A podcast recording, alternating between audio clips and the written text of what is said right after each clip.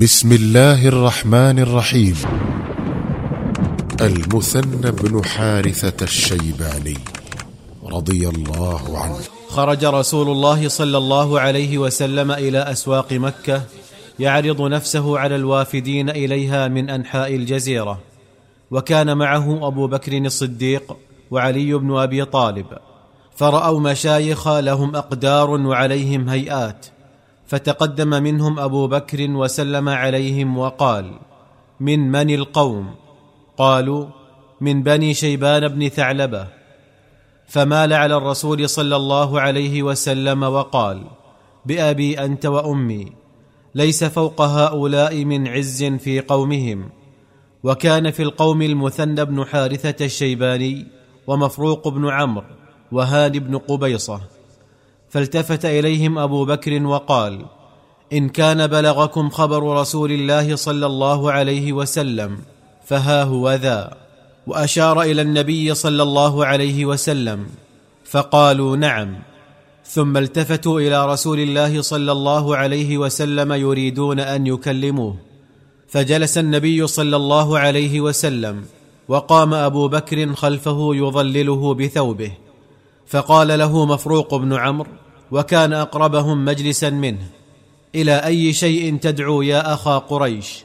فقال النبي صلى الله عليه وسلم أدعوكم إلى شهادة أن لا إله إلا الله وحده لا شريك له وأني رسول الله وأن تؤووني وتنصروني حتى أؤدي عن الله ما أمرني به.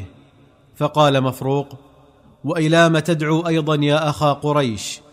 فتلا الرسول صلى الله عليه وسلم قوله عز وجل قل تعالوا أتل ما حرم ربكم عليكم ألا تشركوا به شيئا وبالوالدين إحسانا ولا تقتلوا أولادكم من إملاق نحن نرزقكم وإياهم ولا تقربوا الفواحش ما ظهر منها وما بطن ولا تقتلوا النفس التي حرم الله إلا بالحق ذلكم وصاكم به لعلكم تعقلون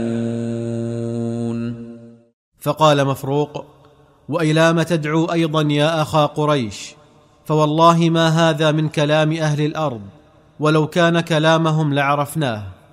فتلا الرسول صلى الله عليه وسلم قوله عز وجل إن الله يأمر بالعدل والإحسان وإيتاء ذي القربى وينهى عن الفحشاء والمنكر والبغي يعظكم لعلكم تذكرون. فقال له دعوت والله يا أخا قريش إلى مكارم الأخلاق. ثم التفت مفروق إلى المثنى بن حارثة وكأنه أراد أن يشركه في الكلام فقال هذا المثنى بن حارثة شيخنا وصاحب حربنا. فقال المثنى قد سمعت مقالتك واستحسنت كلامك لكن أمرا كهذا لا بد لنا من أن نرجع فيه إلى قومنا. ثم إننا نزلنا على ماء مشرف على أرض فارس وقد أخذ علينا كسرى عهدا ألا نحدث حدثا وألا نؤوي محدثا ولعل هذا الذي تدعون إليه مما يكرهه كسرى وقومه ونحن لا قبل لنا بهم ولا طاقة لنا بحربهم.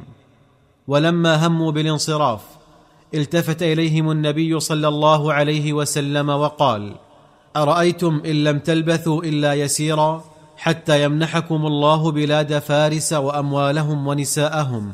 أتسبحون الله وتقدسونه؟ فقالوا اللهم نعم. وهل ذلك لك يا أخا قريش؟ فقال نعم. قفل المثنى بن حارثة الشيباني راجعا إلى ديار قومه وصورة النبي صلى الله عليه وسلم لا تفارق مخيلته. ورنين كلماته لا يبارح أذنيه وظل يتتبع أخباره ويتذكر قولته. أرأيتم إن لم تلبثوا إلا يسيرا حتى يمنحكم الله بلاد فارس وأموالهم ونساءهم.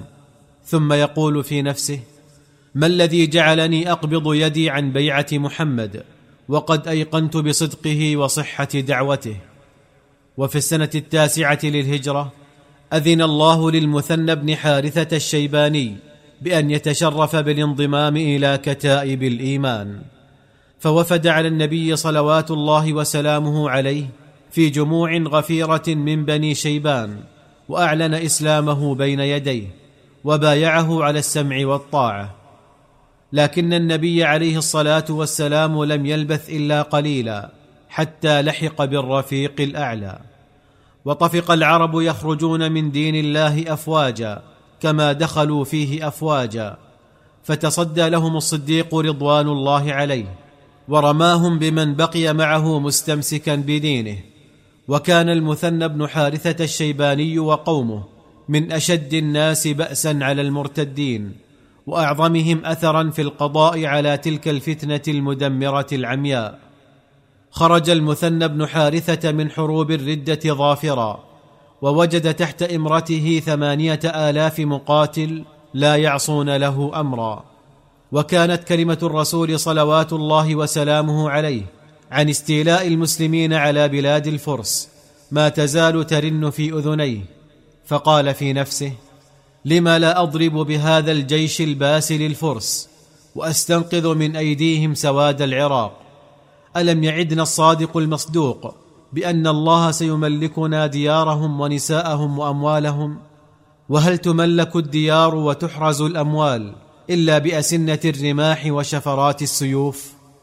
فعزم على أن يمضي بقومه إلى سواد العراق دون أن يستأذن الخليفة بذلك حتى لا يحرجه. فإذا انتصر كان نصره للمسلمين جميعا. وإذا انكسر كان انكساره عليه وحده. هاجم المثنى بن حارثة سواد العراق فجعلت مدنه وقراه تتساقط تحت سنابك خيله كما تتساقط أوراق الشجر في فصل الخريف. وطفقت أخبار انتصاراته تشرق في أنحاء جزيرة العرب وتغرب. فقال الصديق رضوان الله عليه لمن حوله من هذا الذي تأتينا أخبار انتصاراته دون أن نعلم عن أمره شيئا. وكان الجواب على هذا التساؤل هو المثنى نفسه. فلقد أسرع إلى المدينة ولقي الصديق وأخبره بغاراته على سواد العراق وعدد له المدن والقرى والحصون التي حررها من الفرس وضمها إلى دولة الإسلام ووصف له جمال تلك البلاد ووفرة خيراتها وكثرة غلاتها وأطلعه على حالة الفرس واضطراب أمورهم واختلال ملكهم وما زال به حتى أغراه بفتح بلاد فارس. فنشط الصديق لذلك الأمر الكبير وجيش له الجيوش وجعل المثنى بن حارثة الشيباني أحد كبار قادته في هذه الحروب. خاض المثنى بن حارثة مع جيوش الفرس طائفة من المعارك. كان أعظمها معركة بابل الشهيرة. وكان من خبر هذه المعركة أن شهرذان ملك الفرس أرسل قبيل المعركة كتابا إلى قائد جيش المسلمين المثنى بن حارثة يقول فيه إني قد وجهت لحربك رعاة الدجاج والخنازير وغيرهم من الرعاع ولست أقاتلك إلا بهم فما أنت لمن فوقهم بأهل. فرد عليه المثنى برسالة جاء فيها. من المثنى بن حارثة الشيباني قائد جيش المسلمين إلى شهرذان. أما بعد فإننا نحمد الله الذي رد كيدكم إلى نحركم وأحوجكم إلى رعاة الدجاج والخنازير للدفاع عن أنفسكم. وغدا حين يلتقي الجمعان سيعلم الظالمون أي منقلب ينقلبون. ولما التقى الجمعان أقبل هرمز قائد جيش الفرس على رأس الآلاف المؤلفة من جنوده يتقدمهم الفيل الأعظم الذي كانوا يحتفظون به لكبريات المعارك. فطفق ذلك الحيوان الرهيب المدرب يضرب جنود المسلمين بخرطومه الطويل الغليظ يمنة ويسرة. فوجلت منه قلوبهم وجفلت من رؤيته خيولهم وتصدع بسببه نظامهم. أدرك المثنى بن حارثة أن النصر محال عليه. ما دام هذا الحيوان الجبار يفتك بجنوده ذلك الفتك الذريع. فتجرد له مع نفر من رجاله الأشداء وحمل على العسكر المحيطين به حملة صادقة زلزلت أقدامهم وكشفتهم عنه. ثم عاجله بطعنة نجلاء من رمحه فأصابت منه مقتلا وأتبعه بطعنات أخريات مميتات فما لبث أن خر الفيل صريعا على الأرض يسبح بدمائه. فعلى تكبير المسلمين وتهليلهم وتدفقوا على ساحة القتال تدفق السيل وأعملوا رماحهم وسيوفهم في نحور الأعداء. وما هو إلا قليل حتى ولى رعاة الدجاج والخنازير الأدبار ولاذ قائدهم هرمز بالفرار واحتل المثنى بن حارثة الشيباني بابل فأحرز ما حوته من الغنائم وسبى ما اشتملت عليه من النساء فجعل يسبح الله العظيم ويقول صدق رسول الله صلى الله عليه وسلم صدق نبي الله صلى الله عليه وسلم لقد ملكنا الأرض وأخذنا المال وسبينا النساء.